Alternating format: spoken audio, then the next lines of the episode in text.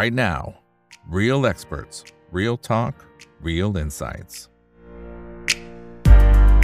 สวัสดีครับสวัสดีเพื่อนเพื่อนนักทุนทุกคนนะครับนี่คือ Right Now by อีกบรรพตทุกเรื่องที่นักทุนต้องรู้นะครับและสำหรับวันนี้เรื่องที่เราต้องรู้คือหุ้นกลุ่มธนาคารพาณิชย์นะครับที่ประกาศผลประกอบการเป็นที่เรียบร้อยแล้วครบทุกตัวแล้วนะครับวันนี้ก็เลยเรียนเชิญทางด้านของพี่เอ๋นะครับมาร่วมพูดคุยกันเป็นประจำทุกไตรมาสนะครับว่าเอ๊ะตอนนี้แนวโน้มเป็นอย่างไรแล้วที่ผมดูเนี่ยนะครับสิบแห่งเอาแค่ใหญ่ๆก่อนนะครับปรากฏว่าไตรมาสที่สามเนี่ยมีกำไรสุทธิรวมประมาณ ห้าหมื่นสี่พัน กว่าล้านบาทก็เพิ่มขึ้นมาได้ประมาณ ยี่สิบเจ็ดจุดแปดเก้าเปอร์เซ็นต์ ก็ถือว่าใช้ได้เลยทีเดียวนะครับแต่ว่าราคาหุ้นบางตัวก็ไปต่อบางตัวตอนนี้ดูแบบ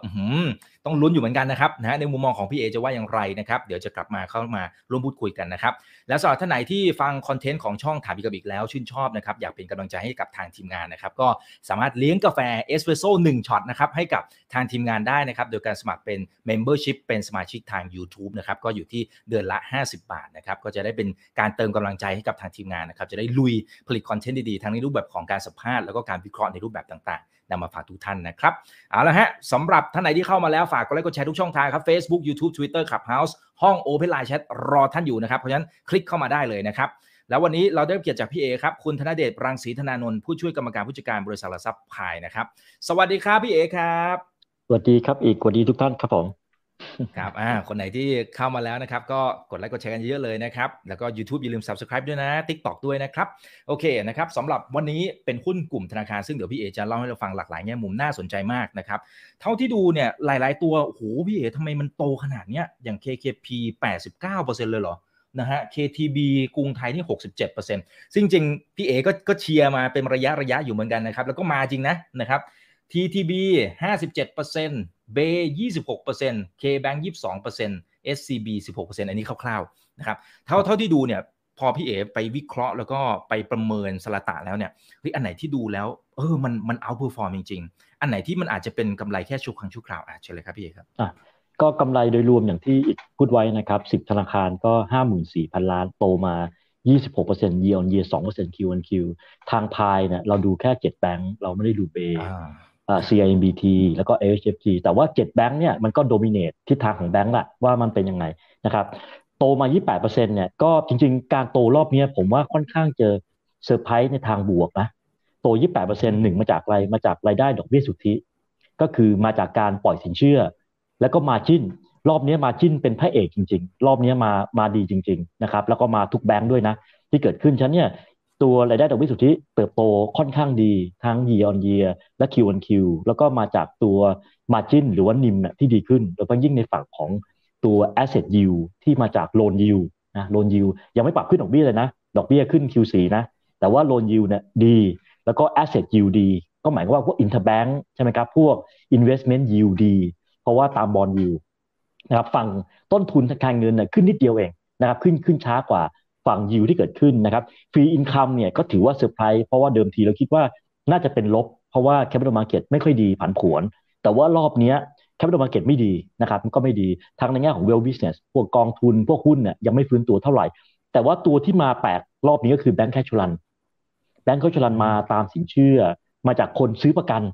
นมากขึ้นเพราะว่ามีความรู้สึกกังวลต่อสุขภาพมากขึ้นนะครับแล้วก็เทรดไฟแนนซ์ดีอันนี้ตามการส่งออกแล้วก็เรื่องของ loan related fee ค่อนข้างดีแต่ว่าตัว wealth management น่ะไม่ค่อยดีนะครับสำรองหนี้ลดลงก็ก็ไม่ได้มีอะไรที่เซอร์ไพรส์นะครับ Q on Q บวก สองเปอร์เซ็นต์ ก็จะมาจากตัวดอกเบี้ยสุทธิกับฟรีที่ดีแต่ว่าค่าใช้จ่ายแล้วก็ตัวเรื่องของภาษีเนี่ยที่เพิ่มขึ้นในเคสของ เอส ซี บี ฉะนั้นเนี่ยถ้าดูโดยรวมแล้วเนี่ยจุดเด่นของรอบนี้อยู่ที่ margin ที่เรียกว่าเพิ่มมากกว่าที่ผมคาดแล้วก็น่าจะเป็นนักเพื่อนดาวคนอื่นที่คาดโดยเฉพาะยิ่งอย่าง บี บี แอล เนี่ย Q on Q base เนี่ยตัว เอ็น ไอ เอ็ม เพิ่มขึ้นสามสิบ บิปเลยสามสิบ บิปเลยนะนี่ยังไม่ขึ้นดอกเบี้ยเลยนะส่วนหนึ่งเนี่ยผมย้อนมาจากการที่ตัวการที่แบงก์เนี่ยมีดีมานด์ในการขอขยับสินเชื่อได้มากขึ้นเพราะว่าบอนด์ยิลด์นะพุ่งไปเกือบร้อยแล้วแล้วถ้าเกิดว่าการที่คุณจะไปออกฟันดิ้งผ่านตัวดีเบนเจอร์เนี่ยตลาดมันยังไม่สมบูรณ์เหมือนกับก่อนโควิดก็อาจจะทำให้แบงก์เนี่ยขอขยับตัวสินเชื่อดีขึ้นแต่ว่าเคส บี บี แอล ที่เด่นเป็นพิเศษผมคิดว่ามาจากปัจจัยต่างประเทศเพราะว่า บี บี แอล เนี่ยเป็นแบงค์ที่มีการปล่อยสินเชื่อในอินโดนีเซียซึ่งปรับดอกเบี้ยแรงกว่าไทยถูกไหมฮะแล้วก็มันก็รีเฟล็กทันทีและการปรับดอกเบี้ยในภูมิภาคตลาดอื่นเช่นในเอเชียตะวันออกเช่นฮ่องกงไต้หวันหรือจีนเนี่ย นะครับจีนอาจจะไม่ขึ้นแต่ว่าไต้หวันฮ่องกงปรับดอกเบี้ยขึ้นก็เลยทำให้ตรงนี้คนที่มี exposure ของต่างประเทศน่ะได้ประโยชน์ก็ชัดเจนว่า บี บี แอล ค่อนข้างจะเด่นจากตรงนี้ฟรีอินคัมก็ค่อนข้างจะโอเคอีกเรื่องนึงครับที่ค่อนข้างจะเซอร์ไพรส์ในเชิงบวกเหมือนกันคือ เอ็น พี แอล นะครับ เอ็น พี แอล ปรับลดลงประมาณสัก ห้าเปอร์เซ็นต์ คิว ออน คิว แล้วก็ year to date ปรับลดลง หกเปอร์เซ็นต์ นะครับก็เพราะว่าโดยภาพรวมน่ะแบงก์ก็ค่อนข้างจะคุมค่อนข้างดีแต่ว่าคนที่ เอ็น พี แอล ลดลงมากที่สุด K Bank เพราะว่า K Bank ตั้งแต่รอบที่เขามีการทำ เจ วี กับทางตัว เจ เอ็ม ที ที่เป็น เจ เค เอ็ม ซี เนี่ยก็มีการพยายามจะ clean up balance sheet ให้มากก็อาจจะมีการขายมีการ buy off ทำให้ตัว เอ็น พี แอล ของ K Bank รอบนี้ลงมา ยี่สิบเปอร์เซ็นต์ ทำให้ เอ็น พี แอล ratio เนี่ยมาอยู่แค่สามต้นๆจาก สามจุดแปดเปอร์เซ็นต์ นี่คือสอง area หลักก็คือเรื่องของตัวดอกเบี้ยสุทธิมาจาก เอ็น ไอ เอ็ม ที่ดีแล้วก็ เอ็น พี แอล นะครับที่ปรับตัวลดลงสินเชื่อก็กลางๆครับก็โต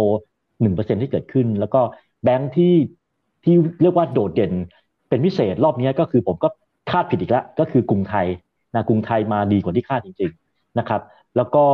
ตัวอื่นที่อาจจะดีกว่าคาดก็คือ ที ที บี ที่ทุกคนไม่ค่อยไม่ค่อยกล่าวขวัญถึงเท่าไหร่แต่ว่าผลงานก็ออกมาในโทนที่ค่อนข้างดีมาจากสเปรดที่ดีขึ้นนะครับแต่ตัวหนึ่งที่ผมอาจจะดูแล้วทำให้ราคาหุ้นอาจจะดูกดดันนิดนึงคือ K Bank อาจจะเป็นหุ้นที่ที่ทุกคนที่ชอบแล้วก็คาดหวังไว้สูงก็ก็ผิดผิดผิดคาดไป ห้าเปอร์เซ็นต์ ไม่ได้เยอะครับอาจจะเป็นเพราะว่า expectation ของ K Bank อาจจะสูงนิดนึงแต่ว่าประเด็น K Bank อ่ะมันก็มีประเด็นเรื่องของความผันผวนของการ mark to market ที่จำเป็นประเด็นคลากระซังนะที่ทำให้หุ้นตัวกำไรของ K Bank น่ะมันดูเหมือนจะผันผวนและคาดเดาได้ยากเพราะว่า mark to market ที่เกี่ยวข้องกับพอร์ตลงทุนเนี่ยตรงนี้มันมีผลเหมือนกันนะครับแล้วก็ เอส ซี บี อาจจะมีประเด็นเรื่องของ tax ที่มันเพิ่มมากว่าปกติที่ ยี่สิบเปอร์เซ็นต์ ไตรมาสนี้ก็จ่ายไป สามสิบเปอร์เซ็นต์ เพราะว่าการทำ business transfer ของการที่จะแปลงจากตัวแบงก์เป็นตัว เอส ซี บี เอ็กซ์ ทำให้มันมีค่าใช้จ่ายพิเศษที่เป็นภาษีเพิ่มขึ้นมาอยู่ประมาณพันกว่าล้านก็ทำให้มีรายการพิเศษในในแง่ของ เอส ซี บี ที่เกิดขึ้นแต่ว่าถ้าเกิดเราดูกำไรก่อนสำรองนี่และภาษีเนี่ยดีกว่าคาดนะครับก็เพราะว่าตัวดอกเบี้ยสุทธิที่ค่อนข้างดีมาร์จิ้นดีแล้วก็ฟีนคำก็ดีนั้นถ้าผมดูโดยรวมแล้วงบรอบนี้แม้ว่าตัว bottom line มันจะ in line แต่ว่าตัวกำไรจากการดำเนินงานดีกว่าที่คาดการเอาไว้แล้วก็ตัวเด่นๆที่จะเป็นตัวกรุงไทยแล้วก็ ที ที บี K Bank อาจจะดูผิดหวังบ้างเล็กน้อยนะครับแต่ว่าก็ไม่ก็ไม่ได้ไม่ได้หนักหนาอะไรเพราะว่ามันอาจจะอยู่ในช่วงของการปรับธุรกิจเพื่อ clean up balance sheet แต่ว่าคนอื่นๆก็ถือว่าอยู่ในเกณฑ์ที่เรามองว่าอยู่ในโทนที่ค่อนข้างจะโอเคครับอืมอืมครับอ่าโอเคนะครับแต่ว่าอย่างตัวกลางๆอย่างเช่น เค เค พี กับ Tisco ครับคือถ้าดูจากตัวทั้งตัวงบนะครับแล้วก็ตัวราคาหุ้นเนี่ยจะเห็นว่าเฮ้ยมันมันก็มาใช้ได้เหมือนกันนะครับพี่เอนะครับอย่างตัวนี้มันมันเป็นอย่างที่เขาโตแบบระเบิดระเบ้อเนี่ยทาง เค เค พี เนี่ยมันเป็นเพราะไอ้พวกดีลอะไรต่างๆตรงนั้นใช่ใช่คำอธิบายด้วยไหมฮะแล้วมันเป็นแค่ชั่วคราวหรือเปล่าหรือมันมีความต่อเนื่องมามาจาก สองถึงสาม ส่วนครับอันแรกเนี่ยถ้าเกิดว่าแชมเปี้ยนของสินเชื่ออย่างสินเชื่อไตรมาสที่สามเนี่ยโต หนึ่งเปอร์เซ็นต์ คิว ออน คิว แต่ เค เค พี สินเชื่อโต เจ็ดเปอร์เซ็นต์ คือปีนี้ถ้าเกิด เค เค พี จะเด่นที่สุดคือคือสินเชื่อมาทั้งสินเชื่อรายย่อยสินเชื่อ เอส เอ็ม อี แล้วก็สินเชื่อ corporateแต่ว่า corporate ของ เค เค พี อาจจะเป็นสินเชื่อที่เกี่ยวข้องกับ investment banking ที่เขาค่อนข้างจะมีจุดเด่นกับตัวพัฒนา capital ก็จะทำให้สินเชื่อโตพอสินเชื่อโตปุ๊บรายได้ดอกเบี้ยมันก็เพิ่มขึ้นถูกไหมครับค่าธรรมเนียมก็จะมีเรื่องของตัวตัว ไอ พี โอ ที่เด่นขึ้นมาแล้วก็ เค เค พี ก็เป็นแบงก์หนึ่งที่มีการตั้งสำรองที่สูงฉะนั้นเนี่ยพอเขาเห็นภาวะที่มันไม่จำเป็นที่ต้องตั้งสำรองเพิ่มขึ้นอย่างมากมายแล้วสำรองก็เลยปรับตัวลดลง year on year ก็เลยเป็นสามปัจจัยหลักที่เกิดขึ้นนะครับ Tisco เองเนี่ยประเด็นหลักก็อยู่ที่สินเชื่อเพราะว่าถ้าเรากลับไปดู Tisco อ่ะค่อนข้างจะเป็นแบงค์ที่อนุรักษ์นิยมถ้าไม่มั่นใจเนี่ยเขาจะไม่ทำให้โตแต่รอบนี้ Tisco เนี่ยก็มาค่อนข้างดีในเรื่องของตัวการปล่อยสินเชื่อให้ตัว corporate นะครับก็คือเป็น corporate ที่เป็นพวกเอ่อโครงการขอเงินกู้ระยะยาวนั่นก็แสดงว่าในบาลานซ์ชีตตอนนี้เหมือนกับมีความต้องการขอกู้ระยะยาวจากธุรกิจขนาดใหญ่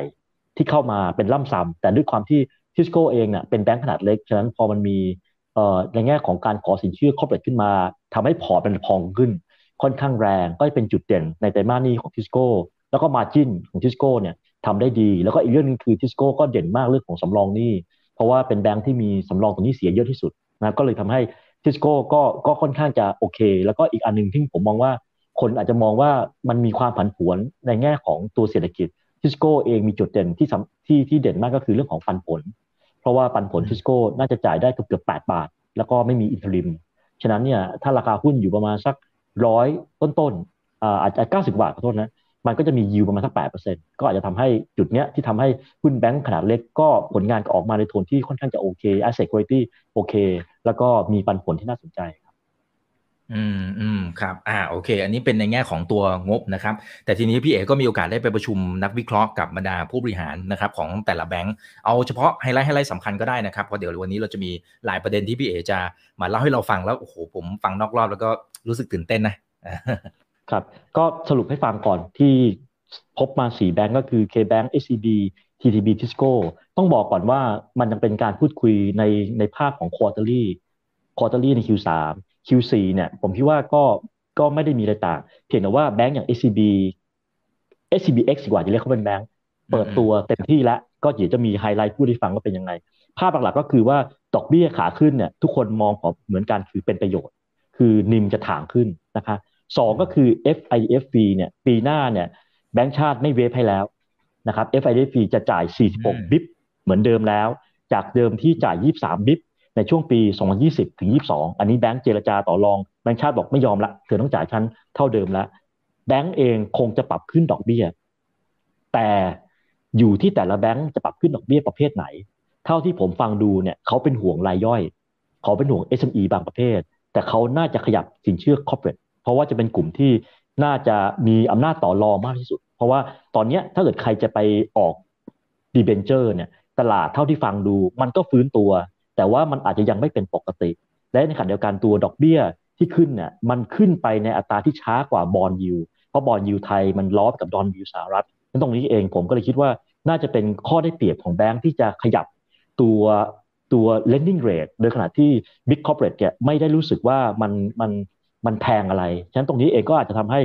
มีการปรับขึ้นดอกเบี้ยนอกเหนือจากดอกเบี้ยนโยบายที่จะปรับขึ้นอีกครั้งหนึ่งในรอบเดือนพฤศจิกายนแล้วก็เดือนมกราคมอะไรต่างๆปรับขึ้นแต่ว่าพอ เอฟ ไอ ดี เอฟ ขยับขึ้นเป็นสี่สิบหกบิปเนี่ยก็มีผลต่อ funding cost ของแบงค์เพิ่มขึ้นอยู่พอสมควรฉะนั้นเนี่ยต้นปีหน้าก็อาจจะเห็นการปรับขึ้นดอกเบี้ยในองศาที่แรงขึ้นอันนี้ก็ก็นักคนที่เป็นผู้กู้เงินก็บริหารจัดการหนี้ให้ดีๆแต่ว่ามันเป็นเพราะว่าต้นทุนมันเพิ่มขึ้นใช่ไหมครับแต่ว่าจะขึ้นอะไรเนี่ยตอนนี้เกมของแบงก์แต่ละแบงก์เนี่ยก็ต้องไปดูหน้าตักตัวเองแล้วว่าเปิดไปปรับขึ้นดอกเบี้ยของใครแล้วเนี่ยจะมีผลกระทบเชิงลบมากที่สุดเพราะว่าบางกลุ่มปรับแล้วไม่มีอะไรแต่บางกลุ่มปรับแล้วลูกค้ามีปัญหาเดี๋ยวต้องกลับมาแก้หนี้ตรงนี้เองเนี่ยแต่ละแบงก์พูดเหมือนกันว่าคงต้องปรับดอกเบี้ยแต่ว่าไม่มีใครบอกอะไรแต่ผมเดาว่าคอร์เปอเรทเนี่ยคงจะหนีไม่พ้นแล้วก็ เอส เอ็ม อี กับรีเทลเนี่ยก็คงต้องปรับขึ้นเพียงแต่ว่าอาจจะปรับขึ้นในอัตราที่ที่น้อยกว่าเท่านั้นเองนะครับเอ็น พี แอล ทุกคนพูดเหมือนกันคือเอาได้เอาอยู่นะครับไม่มีปัญหาสำรองหนี้เพียงพอนะครับสินเชื่อเนี่ยน่าสนใจมีสองคนที่พูดภาษาเดียวกันก็คือ K Bank เอส ซี บี พูดภาษาเดียวกันคือว่าจะโตสินเชื่อ small ticket size กำลังพูดถึง Digital Lending ชัดเจน oh. แต่ก็มีคำถามของนักวิเคราะห์หลายท่านว่าเอ๊ะเศรษฐกิจอย่างเงี้ยทำไมถึงไปปล่อย Digital Lending เพราะว่าทุกคนเข้าใจว่า Digital Lending ก็คือ P Loan ใช่ไหมครับเพียงแต่ว่ามันเป็นการปล่อยผ่านแพลตฟอร์มที่เป็นโมบายแอปพลิเคชันหรือว่าการดู database ที่ที่มันต่างจากการดู statement แล้วก็การเข้าไปขอสินเชื่อเนี่ยมันก็จะเป็นกลุ่มที่ไม่ใช่ฐานลูกค้าเดิมเอ่อ K Bank ก็ยืนยันว่าโอเคละเข้าใจว่ามันมีความเสี่ยงแต่ถ้าดู net net แล้วเนี่ยกำไรดีก็เพราะว่าดอกเบี้ยมันสูงถ้าหักตัวเรื่องของต้นทุนทางการเงินที่ยังขึ้นไม่สูงนัก credit cost เนี่ยก็มองว่ายังโอเคอยู่ เอส ซี บี เหมือนกันจะไป small ticket size มากขึ้นซึ่ง tool หลักๆของคนเนี้ยก็คือ digital lending และจะใช้พวก เอ ไอ มากขึ้นอันนี้สองคนเนี้ยพูดไปในทางเดียวกันเลยแต่ว่าทาง ที ที บี Tisco ก็ไม่ใช่ยังเป็นยังเป็นสไตล์ conventional banking ฉะนั้นจากนี้ไปเนี่ยถึงแม้ว่าเราอาจจะเจอภาวะเศรษฐกิจที่อาจจะยังฟื้นตัวแต่ยังไม่เข้มแข็งมากเนี่ยสองคนเนี้ยดูเหมือนจะไปชัดเจนแล้วว่าจะไปตัว digital lending นะครับตัวจะเป็นแพลตฟอร์มของใคร เอส ซี บี ก็มีแพลตฟอร์มของเขา K Bank ก็อาจจะเป็นแพลตฟอร์มของเขาบวกกับตัว ไลน์ บี เค อะไรก็แล้วแต่นะครับไม่มีไกด์ไม่มีไกด์แดนซ์ปีสองสามนะอันนี้ต้องรอรอเป็นงบปีหน้า เอส ซี บี เอ็กซ์ อ่าวันวันวันศุกร์เปิดตัวเป็นทางการสี่ขุนพลหลักก็ออกมาตอบคำถามส่วนหลักก็เป็นคุณอาทิตย์นะฮะที่แกจะมาพูดหลักๆเนี่ยกระบวนการในการ transfer business เนี่ยจบ คิว สี่ นะครับจบ คิว สี่ ละแล้วก็ใครจะลงทุนหุ้นมันจะมีค่าใช้จ่ายภาษีพิเศษอีกก้อนหนึ่งในไตรมาสที่สี่แต่ว่าไม่ต้องกลัวครับเพราะว่าสำรองหนี้ในไตรมาสที่สี่ก็จะไม่สูง แล้วก็ตัว margin จะถางขึ้นเรื่อยๆฉะนั้นเนี่ยไม่ได้กระทบกับรายอย่างมีนัยสำคัญเหมือนกันนะครับอันนี้ก็ถือว่าน่าจะเบาใจได้ถ้าเกิดกลัวว่าเอ๊ะมันจะมีค่าใช้จ่ายพิเศษเรื่องภาษีขึ้นมาแต่ว่าผมลองเคาะแล้วเนี่ยกำไรก็น่าจะโตดี year on year Q on Q ก็น่าจะทรงๆตัวเพราะว่ามันมีรายได้ที่เกิดขึ้น เอส ซี บี ก็เปิดตัวเป็นทางการอยู่พอสมควรเหมือนกันแต่ว่าถ้าเราคุยเรื่อง เอส ซี บี เนี่ยก็จะแบ่งเป็นสาม generation Gen หนึ่งก็คือ Gen ที่เขาเรียกว่า banking เขาก็บอกว่าขอเป็นแบงค์ที่ดีขึ้นไม่ได้หวังสูงขอ อาร์ โอ อี ประมาณสักสิบต้นๆเพราะว่ามันเป็น maturity stage ละไม่ไม่ได้หวังเยอะแต่ขอเป็นแบงค์ที่ดีขึ้นแล้วก็ขอเป็นแบงค์ที่มีรายได้จากดิจิตอลมากขึ้นเพราะว่าใน Gen หนึ่งที่เป็นทัพใหญ่เนี่ยไม่ว่าจะออกในรูปแบบของ conventional banking เนี่ยจะพยายามเอาความเป็นดิจิตอลเนี่ยเข้ามาใส่มากขึ้นฉะนั้นเนี่ยแนวทางก็จะเป็นอย่างนั้นนะครับเจนที่สองคือเจนที่เรียกว่า Digital Lending เจนนี้จินตนาการง่ายๆก็คือคล้ายๆกับพวก เค ที ซี เมืองไทยติดล้อสวัสดิ์หรือแม้แต่ธานีเพียงแต่ว่าเป็นภาพของ Non Bank เป็นภาพ Non Bank ที่ประกอบกับความเป็น Digital Lending มากขึ้นนึกออกใช่ไหมคือ Non Bank อ่ะนั้นสองอันนี้เจนหนึ่งเจนสองจริงๆก็เป็นภาพเดิมแหละเพียงว่าเจนสองน่ะเป็นเจนที่สปินออกมาจากเจนหนึ่งแล้วก็แล้วก็ก่อตั้งขึ้นมาใหม่เพราะว่ามีคิวที่จะ ไอ พี โอ นะครับเช่นตัวของตัวคาร์ด X ปีสองพันยี่สิบห้านะครับออโต้ X ปีสองพันยี่สิบเจ็ดแล้วก็ตัว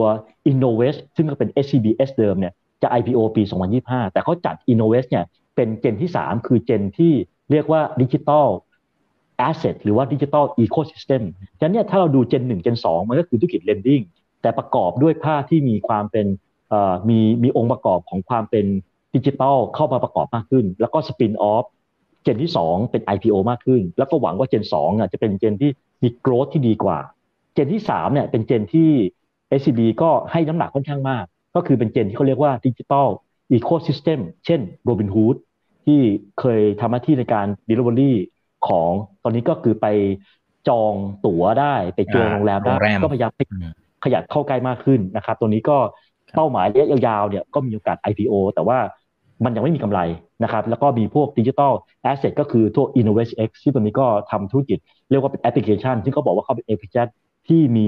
การลงทุนในทุกประเภทละเป็นแอปแรกของเมืองไทยก็รวมถึงพวก TokenX ที่เกิดขึ้นนะครับแล้วก็พวก Climate Tech Gen สอง Gen สามเนี่ยถือว่าเป็น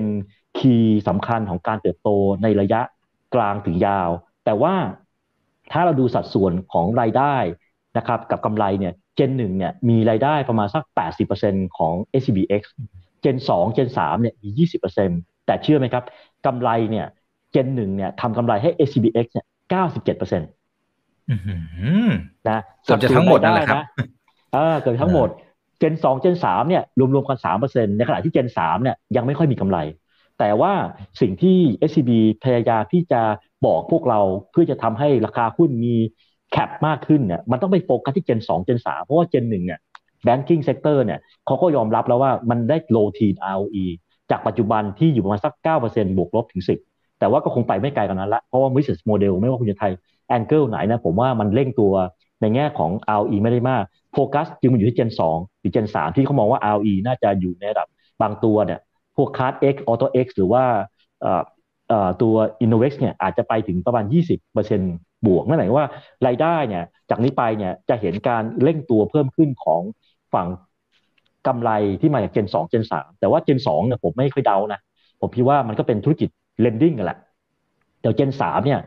มันอาจจะเป็นกลุ่มที่อาจจะมองว่าเป็นกลุ่ม early stage ที่อาจจะโตได้มากแต่ในทางกลับกันเนี่ยมันก็จะเป็นจุดถึงที่นักวิเคราะห์บางท่านก็ถามว่าแล้วการลงทุนเป็นยังไงเพราะว่าเวลาเราลงทุนในพวก Fintech Startupหรือว่า Digital Asset เนี่ยมันจะต้องจ่ายเงินไปก่อนใช่ไหมจ่ายเงิน upfront ไปก่อนแล้วก็หวังว่าจะกำไรอันนี้เองคุณอาทิตย์ก็บอกว่าก็ก็เข้าใจก็จะพยายามบริหารจัดการไม่ให้มันมีกำไรค่าใช้จ่ายที่ที่สูงเกินไปที่เกิดขึ้นนะครับฉะนั้นตรงนี้เองเนี่ยผมว่าตัวแปรสำคัญของ เอส ซี บี เอ็กซ์ วันนี้ถ้าจะ perform ฉีกไปกับคนอื่นๆแล้วเนี่ย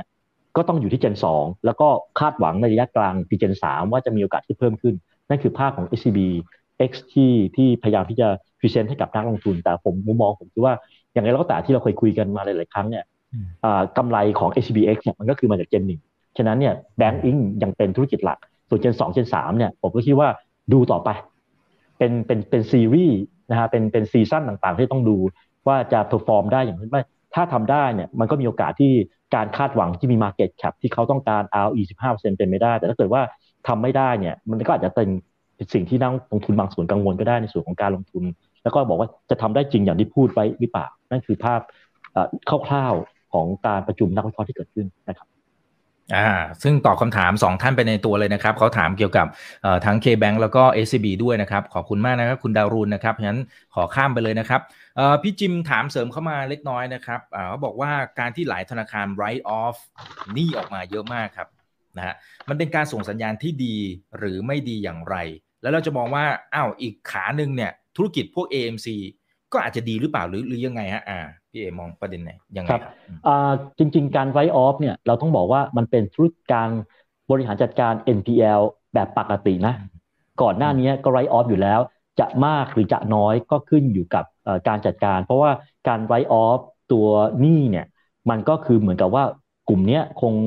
ไปต่อไม่ได้แล้วก็คือจะช่วยยังไงจะปรับโครงสร้างหนี้ยังไงจะทำยังไงแล้วก็ไม่ไหวแล้วฉะนั้นวิธีการก็คือ write off ไปเลยดีกว่าซึ่งก็มีผลชัดเจนมากในเคสของหลายๆแบงค์ที่เกิดขึ้นแต่ว่า K Bank เองก็ก็มีเยอะเพราะว่า K Bank เองเนี่ยเป้าหมายหลักในปีนี้ว่าทำไมเราเห็น K Bank อาจจะไม่ได้บู๊ไม่ได้บู๊เท่าไหร่ไม่ได้โปรโมตตัวเองมากเท่าไหร่เนี่ยก็อาจจะเป็นเพราะว่า K Bank ให้น้ำหนักกับการ clean up balance sheet มากกว่าก็จะมีการ write off เยอะถ้ามองในอีกด้านนึงก็คือว่าผมคิดว่ามันดีนะเพราะว่าการมี write off มันก็เหมือนการมีติ่งการการคล้ายๆกับมีมีติ่งของเสียคือถ้าเกิดว่าติ่งนี้มันไม่ได้เกิดประโยชน์แล้วก็ตัดออกไปจะเป็นผลดีคราวนี้เนี่ยทำให้บาลานซ์ชีทดีขึ้นนะครับแล้วก็แบงก์จะได้โฟกัสไปที่ธุรกิจที่มันทำทำรายได้ทำกำไรมากกว่ามีผลดีต่อในแง่ของ เอ เอ็ม ซี ไหมควรจะดีแต่ว่ารอบนี้สังเกตว่า เอ เอ็ม ซี ไม่ได้มาตามนัดนะถ้าถ้าใครดูราคาหุ้นนะตัวกำไรไม่เพอร์ฟอร์มเลยครับไม่ไม่เพอร์ฟอร์มเหตุผลหนึ่งก็เพราะว่าการคาดหวังค่อนข้างสูงจากนักลงทุนว่าเออเนี่ยมี เอ็น พี แอล เยอะๆแล้วก็นักวิเคราะห์ส่วนหนึ่งก็มองว่า เอ็น พี แอล เยอะเนี่ยเดี๋ยวมันต้องออกมาขายแบงก์ก็ต้องขายให้ เอ เอ็ม ซี ถูกไหมฮะเกมมันเป็นอย่างนั้นแต่รอบนี้เองเนี่ยมันกลายเป็นว่ามันมีโครงการปรับโครงสร้างหนี้ทำให้การขายหนี้น้อยน้อยเกินไปข้อที่สองเนี่ยอาจจะเป็นเรื่องของการที่แบงก์เองลงมาเล่นเองมากขึ้นนะอย่าง K Bank อ่ะก็ลงมาเล่นเองก็ไปพาร์ทเนอร์กับทางตัว เจ เอ็ม ที เป็น เจ เค เอ็ม ซี มากขึ้นฉะนั้นเนี่ยมันเหมือนว่าเดิมทีเนี่ยฉันก็ได้ของฉันอยู่คนเดียวอะแต่ฉันต้องจับมือกับเธอซึ่งมันมีข้อบวกข้อลบนะข้อบวกก็คือว่าคุณก็มีพาร์ทเนอร์ที่ดีแต่ข้อลบก็คือมันก็ต้องแบ่งแบ่งรายได้กันแบ่งกำไรกันที่เกิดขึ้นนะครับแล้วก็ผมคิดว่าดอกเบี้ยขาขึ้นก็เป็นผลเล็กๆอยู่เหมือนกันไม่ไม่ใช่มากสำหรับตัวธุรกิจ เอ เอ็ม ซี แต่ก็มีผลต่อต้นทุนที่สูงขึ้นแล้วก็ในแง่ของการคาดหวังมีผลสูงเพราะว่าถ้าเราดูตัวหุ้นบางตัวเช่น เจ เอ็ม ที ค่อนข้างชัดเจนว่าเทรดที่ พี อี เนี่ยหลายสิบเท่าเลยฉะนั้นพอหุ้นมันผันผวนใช่ไหมครับแล้วก็กำไรอ่ะเพอร์ฟอร์มดีนะไม่ได้แย่แต่การคาดหวังต่อต่อหุ้นอ่ะที่ พี อี สูงมันเลยมันเลยมีปัญหาเรื่องของราคาหุ้นที่ปรับฐานลงค่อนข้างแรงส่วนแบมเองก็ก็ดูเหมือนกับยังไม่ได้ deliver ได้ตามที่ที่คุยเอาไว้อาจจะเป็นเพราะว่าเรื่องของตัวตลาดไม่เอื้อมนวลหรือว่าตัวราคาสินค้าที่ขายออกมาเนี่ยมันไม่จูงใจมากพอก็ได้ชัยโยก็คงคล้ายๆกันนะครับที่เกิดขึ้นก็เลยอาจจะมีอนาคตที่โอเคอ่ะไม่ไม่ขี้เหร่แต่ว่าการคาดหวังต่อหุ้นกลุ่มนี้อาจจะมาค่อนข้างสูงแล้วก็ราคาหุ้นเนี่ยถ้าใครสังเกตดูเนี่ยมันขึ้นมาก่อนหน้านี้อยู่พอสมควรแล้วจริงๆตัวชัยโยและ เจ เอ็ม ที นะครับอืมๆครับอ่าโอเคครับเคลียร์ครับขอบคุณมากนะครับอ่าเพราะฉะนั้นเดี๋ยวเราไปอีกพาร์ทนึงก่อนแล้วกันนะครับพอดีคำถามหลายอันน่าสนใจแต่เดี๋ยวขอพักไว้ก่อนนะครับอ่าตัวแนวโน้มนะครับว่าหลังจากนี้นะครับอันนี้ก็เผื่อแป๊บเดียวนี้ไตรมาสที่สามละแล้วก็กำลังเข้าสู่ไตรมาสที่จริงๆไตรมาสที่สี่แล้วแหละนะครับอ่าตอนเนี้ยเท่าที่ประเมินดูปัจจัยต่างๆมันมีอะไรบ้างครับพี่เอ๋ที่นักลงทุนอาจจะต้องจดเอาไว้เลยอ่ะ สี่ห้า ประเด็นอะไรต่างๆเนี่ยต้องจดไว้เลยว่าเดี๋ยวต้องตามนะฮะว่ามันเป็นยังไงพัฒนาการมันเป็นยังไงที่จะมีผลครับได้ครับขอบคุณมากครับเดี๋ยวผมจะเล่า Financial Landscape ให้ดูก่อนเพื่อให้คนจะได้ตามว่าสิ่งที่ผมพูดไปมีสักห้าข้อที่ผมได้คุยกับอีกก่อนก่อนเข้ารายการอะว่ามีปัจจัยต้องฟังเดี๋ยวผมเล่า Financial Landscape ให้ดูก่อนว่าเวลาเรามองแบงก์ตอนนี้เราจะมองแค่ความเป็นแบงก์ไม่ได้แล้วนะเพราะตอนนี้ผมมีความรู้สึกว่ามันต้องแบ่งเป็นสามกลุ่มละที่มันมีความเชื่อมโยงกันและมีการ cross section กันละที่เกิดขึ้นหนึ่งคือแบงก์ได้มั้ยครับสองคือ non bankสามคือ Tech Company ฉะนั้นเราพูดถึงคำว่าแบงก์ก่อนวันนี้แบงก์ที่ผมแบ่งแยกเป็นสองกลุ่มหลักๆคือแบงก์ที่มีความชัดเจนว่าจะไปทางดิจิทัลชัดเจนที่สุดคือ เอส ซี บี เป็นหัวขอกรองลงมาคือ K Bank ตามมาด้วย Bay นั่นคือนั่นคือสามกลุ่มที่ค่อนข้างจะมีสัญญาณที่ชัดเจนว่าจะไปสู่ความเป็นดิจิทัลแบงกิ้งมากกว่าคนอื่น แต่แบงค์ที่ยังมีความเป็น conventional banking อยู่ก็คือ บี บี แอล เค ที บี แล้วก็ ที ที บี อันนี้คือทั้งสองเนี่ยมีความเป็นดิจิตอลแต่ว่าสามกลุ่มแรกที่ผมพูดไปเนี่ยมีส่วนผสมของความเป็นยีนของตัวเทคเนี่ยมากขึ้นเรื่อยๆแต่อีกสามกลุ่มที่ผมพูดเนี่ยก็ยังมีอยู่แต่มีไม่มากอีกสองแบงก์ก็คือ Tisco เค เค พี เนี่ยเขาเป็น niche market อยู่แล้วก็คือเขาเล่นตลาดตัวสินเชื่อรายย่อยแต่ว่า เค เค พี เนี่ยจะมีความผสมกันของสินเชื่อรายย่อยกับสินเชื่อธุรกิจมากกว่า Tisco ที่ยังเป็นเจาะกลุ่มที่สินเชื่อ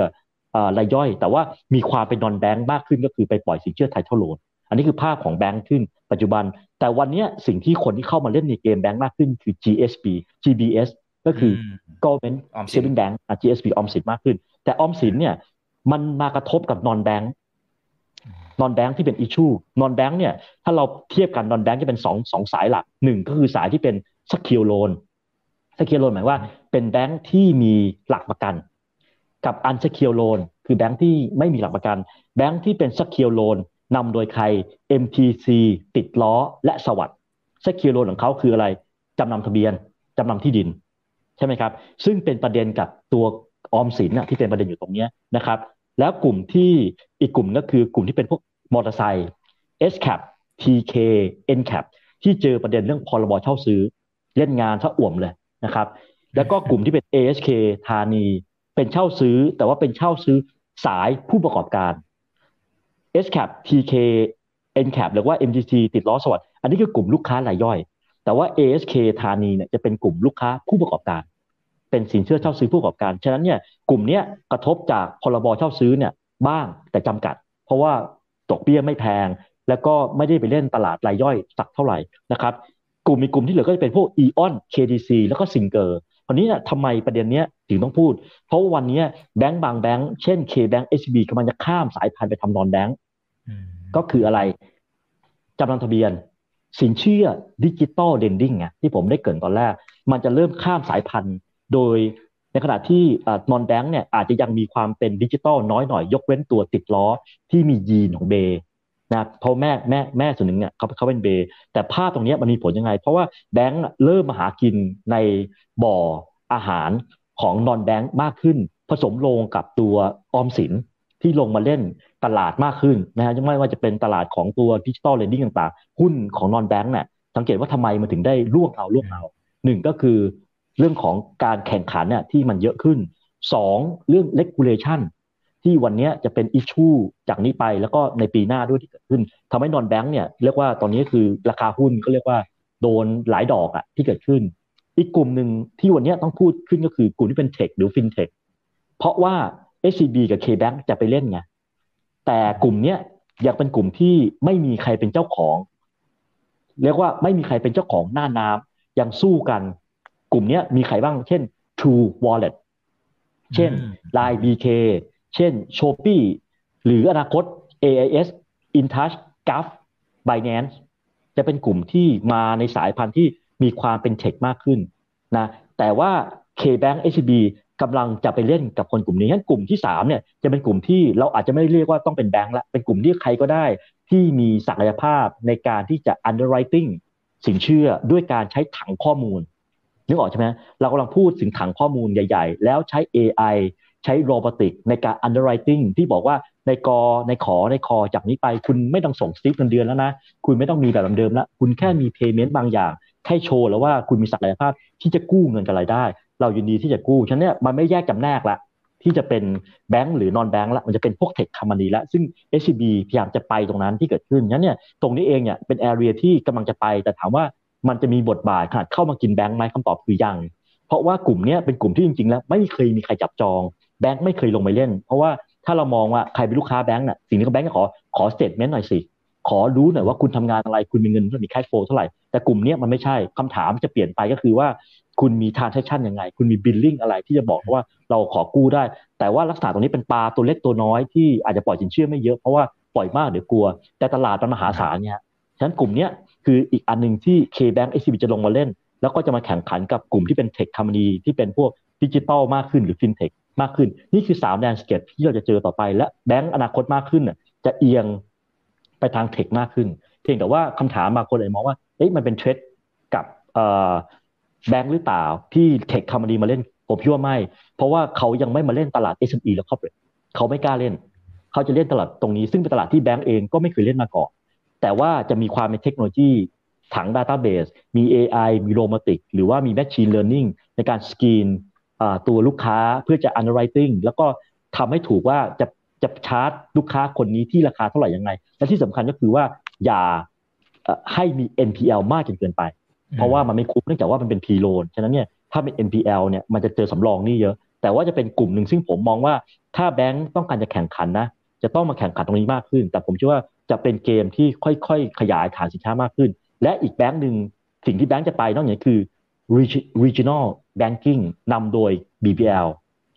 ตลาดที่ทุกคนพูดเหมือนกันวันนี้อยากไปไหนอินโดนีเซียพูดเหมือนกันหมดแต่ว่า K Bank ก็ไป บี บี แอล ไปในรูปของการเข้าไปซื้อ Permata ชัดเจนว่ายังเป็นสไตล์ conventional banking บวกกับความเป็น tech มากขึ้นเพราะว่าที่เขาไป Permata เนี่ยเขาไม่ได้ไปสไตล์แบบแบงค์แบงค์ใหญ่เพราะว่า Permata เป็นแบงค์ขนาดกลางๆหรือเล็กในอินโดนีเซียจะไป conventional บวกกับ tech ในขณะที่ K Bank ไปซื้อ Maspian แต่จะไปในมุมของ tech เอส ซี บี ไปในมุมของ techฉะนั้นเนี่ยอินโดนีเซียถ้าดูรวมๆในเซาท์อีสต์เอเชียเนี่ยเป็นตลาดที่แบงก์ไทยจะไปเล่นกันมากที่สุดนะครับเพราะว่าตลาดอย่างผมว่าตลาดอย่างฟิลิปปินส์เนี่ยคงคงสู้ไม่ไหวเวียดนามไม่ต้องพูดถึงเลยผมว่าตลาดก็อุลุมตุ้มกันสุดๆละส่วนตลาดอื่นเนี่ยมันไม่มันไม่ได้มี potential ในการเติบโตที่เกิดขึ้นอันนี้คือ landscape ที่เราจะเห็นภาพแบงก์ต่อไปยังไงอันนี้เนี่ยผมอธิบายสั้นๆนิดนึงคือว่าถ้าเราจะลงทุนจากนี้ไปในไตรมาสที่สี่อนาคตอะไรที่เราต้องมาดูแบงค์หนึ่งเศรษฐกิจเศรษฐกิจคือจะสำคัญเวลาลงทุนในหุ้นกลุ่มแบงค์นะครับสินเชื่อค่าธรรมเนียม เอ็น พี แอล นี่คือสามเรื่องหลักที่เราต้องดูกันถ้าสินเชื่อถ้าเศรษฐกิจดีทุกอย่างมันก็โอเคสินเชื่อโต เอ็น พี แอล ก็ไม่สูงมากสองก็คือการแข่งขันซึ่งผมพูดให้ฟังไปละเรื่องของแบงค์นอนแบงค์แล้วก็เทคคอมพานีที่เกิดขึ้นแต่ว่าดูเหมือนกับสมัยเนี้ยตัวเอ่อแบงค์รัฐอ่ะจะมีบทบาทเยอะขึ้นแล้วก็จะมีการกำหนดเส้นทางในการเข้ามาเกี่ยวข้องมากขึ้นการแข่งขันกันระหว่างแบงก์นอนแบงก์หรือ Fintech เนี่ยเส้นระหว่างหน้าน้ำเนี่ยจะเป็นเส้นบางๆมากขึ้นหรืออาจจะเป็นเส้นปะให้สามารถที่จะข้ามสายพันธุ์กันได้ซึ่งผมคิดว่าคนที่เสียเปรียบที่สุดคือนอนแบงก์เพราะว่าคุณข้ามสายพันธุ์ไปสู้กับแบงก์ไม่ได้เทคเนี่ยสู้ไม่ได้งั้นเนี่ยแบงก์เองปรับตัวด้วยการไปหาหน้าน้ำใหม่ก็คือหน้าน้ำนอนแบงก์แล้วก็ขยายหน้าน้ำไปที่เทคมากขึ้นนะครับกฎระเบียบที่เกิดขึ้นอันนี้คือประเด็นหลักของนอนแบงค์ไม่ใช่แบงค์เพราะว่าแบงค์เองเนี่ยผมคิดว่าไม่น่าจะมีอะไรมากละแต่ว่ากฎระเบียบที่เกิดขึ้นน่ะมันจะเป็นเรื่องของดอกเบี้ยเรื่องของการจัดการกับกับลูกหนี้ลูกค้าที่เกิดขึ้นอันนี้อาจจะสะเทือนนอนแบงค์จนกว่าทุกอย่างมันจะเริ่มเรียกว่าเซตดาวน์ละแล้วก็ค่อยๆกลับไปที่เกิดขึ้นนะครับก็จะมีความเข้มข้นมากขึ้นโดยยิ่งในเรื่องของตัวเพดานดอกเบี้ยเรื่องของการที่มาดูเรื่อง product สินค้าให้มันเป็นธรรมกับลูกค้ามากขึ้นซึ่งเกมเกมนี้ผมเชื่อว่าสุดท้ายแล้วคนที่อยู่ในตลาดหลักทรัพย์เนี่ยเอาตัวรอดแต่ว่าในช่วงของการที่จะต้องปรับตัวเองโดยยิ่งนอนแบงก์ที่มีกติกาหลายๆอย่างที่เข้ามาเนี่ยอาจจะต้องใช้เวลาในการไฟจูนมากหน่อยแต่แบงก์เองผมว่าไม่ไม่ใช่ประเด็นทำให้ราคาหุ้นแบงก์เนี่ยไม่ค่อยเป็นประเด็นเท่าไหร่เรื่องที่สี่เนี่ยคือเงินเฟ้อยังไงเรื่องของเงินเฟ้อเนี่ยยังเป็นประเด็นต่อเรื่องของตัวภาระต้นทุนที่จะผลักดอกเบี้ยเพิ่มขึ้นแต่บ้านเราเนี่ยดูเหมือนของบ้านเราการขึ้นดอกเบี้ยจะค่อยเป็นค่อยไปอาจจะขึ้นอีกหนึ่งครั้งและผมว่าไปสุดก็อาจจะเป็นกลางปีฉะนั้นเนี่ยดอกเบี้ยอาจจะ up to สองเปอร์เซ็นต์ ในปีหน้าบวกลบอยู่ตรงนี้นะครับแล้วก็มันก็จะมีผลต่อความผันผวนในในในแง่ของตัวการลงทุนแล้วก็เรื่องของกำลังซื้ออีกอันนึงที่ผมไม่อยากจะแตะเยอะแต่ผมอยากจะแชร์ข้อมูลแล้วกันเรื่องของการเมืองระหว่างประเทศผมคิดว่าตอนนี้มันเป็นภาพที่ไม่ใช่ globalization มันเป็นภาพของ deglobalization มากขึ้นถ้าผมจินตนาการคร่าวๆเลยนะกับถ้าเกิดฟังนักรัฐศาสตร์หลายท่านนะผมมองว่าก๊กหนึ่งอ่ะก๊กใหญ่ก็คือก๊กตะวันตกนำโดยสหรัฐแล้วก็มียุโรปซึ่งตอนนี้กำลังเดี้ยงเดี้ยงกันเป็นใหญ่ๆเลยโดยเฉพาะยิ่งสิ่งที่เกิดปรากฏการณ์ใน บี โอ อี อันนี้สะท้อนความความมีปัญหาภายในของยุโรปเปียนไม่ว่าจะเป็นเรื่องพลังงานแล้วก็ตลาดทุนที่ผันผวนมากก๊กที่สองคือก๊กจีนกับรัสเซียที่กำลังมีอำนาจมากขึ้นก๊กที่สามเนี่ยห้ามจับตานะเอ้ยห้ามห้ามละสายตานะก๊กตะวันก๊กตะวันออกกลางที่มี เอ ที เอ็ม อย่างซาอุดิอาระเบียแต่ว่าเป็นก๊กที่ไม่ได้ใหญ่มากในเชิงการค้าแต่ว่าเป็นก๊กหนึ่งซึ่งเป็นตัวแปรเหมือนกันงั้นสามก๊กเนี้ยที่ผมพูดเพราะอะไรเพราะว่าถ้าเราประเมินประเด็นเรื่อง เรื่องของการลงทุนการค้าเศรษฐกิจเนี่ยมันเชื่อมโยงกับเรื่องของการเมืองถูกไหมฮะปัญหาที่เกิดขึ้นยูเครนรัสเซียมันกระทบเศรษฐกิจการเมืองและอินเฟลชันเพราะว่ามันไปกระทบเรื่องของราคาพลังงานที่เกิดขึ้นแต่ว่าสิ่งที่ผมลองฟังฟังผู้เชี่ยวชาญหลายท่านเนี่ยผมจับใจเด่นก็คือว่าตอนนี้มันมีความไม่เชื่อใจกันระหว่างคนสามกลุ่มนี้มากขึ้นเรื่อยๆแล้วมันเกิดการแบ่งก๊กแบ่งเหล่ามากขึ้นทำให้วันนี้ถ้าใครดูข่าวคราวกับเมืองจีนอ่ะไม่รู้ว่าจะต้องถอดหุ้นออกใน NASDAQ หรือเปล่าไม่รู้ว่าไอ้ที่ประธานผันผวนทุกวันนี้ในฮ่องกงวันนี้มีคนบอกว่า cash out ออกของเงินชาติตะวันตกเพราะกำลังบอกว่าการที่คุณไปลงทุนในประเทศเหล่านี้คือคุณกำลัง funding ประเทศจีนผม cash out ออกอาจจะเป็นอีกประเด็นหนึ่งนอกเหนือจากสิ่งที่เราดูเรื่องเศรษฐกิจแต่เป็นประเด็นเรื่องว่าเราไม่อยากสนับสนุนคนที่มีแนวคิดทางการเมืองหรือรูปแบบทางเศรษฐกิจแตกต่างจากเรามันเลยกลายเป็นประเด็นทางการเมืองซึ่งซึ่งต้องมองเกมที่กว้างกว่านั้นแล้วนะมันเป็นประเด็นเรื่องความเชื่อทางการเมืองแล้วมันมีผลกระทบต่อการเมืองแล้วมันเริ่มไปเรื่องการลงทุนเศรษฐกิจการค้าและค่าเงินผมผมไม่ไปต่อนะเพราะว่าเอ่อมันซับซ้อนกว่าที่ผมคิดแต่ว่าผมชี้พอยให้ฟังว่าเนี่ยคือห้าประเด็นหลักที่ผมคิดว่ามันเป็นประเด็นโดยตรงกับแบงก์เช่นเศรษฐกิจการแข่งขันกฎระเบียบเงินเฟ้อแต่การขัดแย้งทางการเมืองเนี่ยเป็นประเด็นที่ผมเชื่อว่าต้องจับตาเป็นพิเศษจากนี้ไปเพราะว่ามันจะมีผลต่อการ deglobalization แล้วก็การแบ่งแยกอีกเรื่องหนึ่งที่ผมจะ point out ให้ไปก็คือ chip is new oil เคยได้ยินคำนี้ใช่ไหม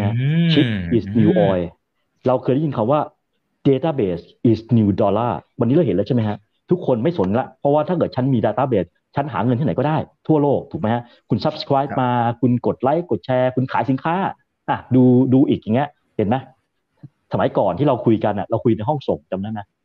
เราเจอกันในห้องส่งแต่วันนี้เราเจอกันออนไลน์แล้ววันนี้เราสามารถที่จะ leverage แพลตฟอร์มเนี่ยลูกค้าทั่วโลกสัมภาษณ์บางท่านที่อยู่เมืองจีนผมก็ดูอยู่สินค้าเข้ามาไม่เหมือนเดิมแล้วถูกไหมแต่ว่าสิ่งที่เกิดขึ้นคือ chip is new oil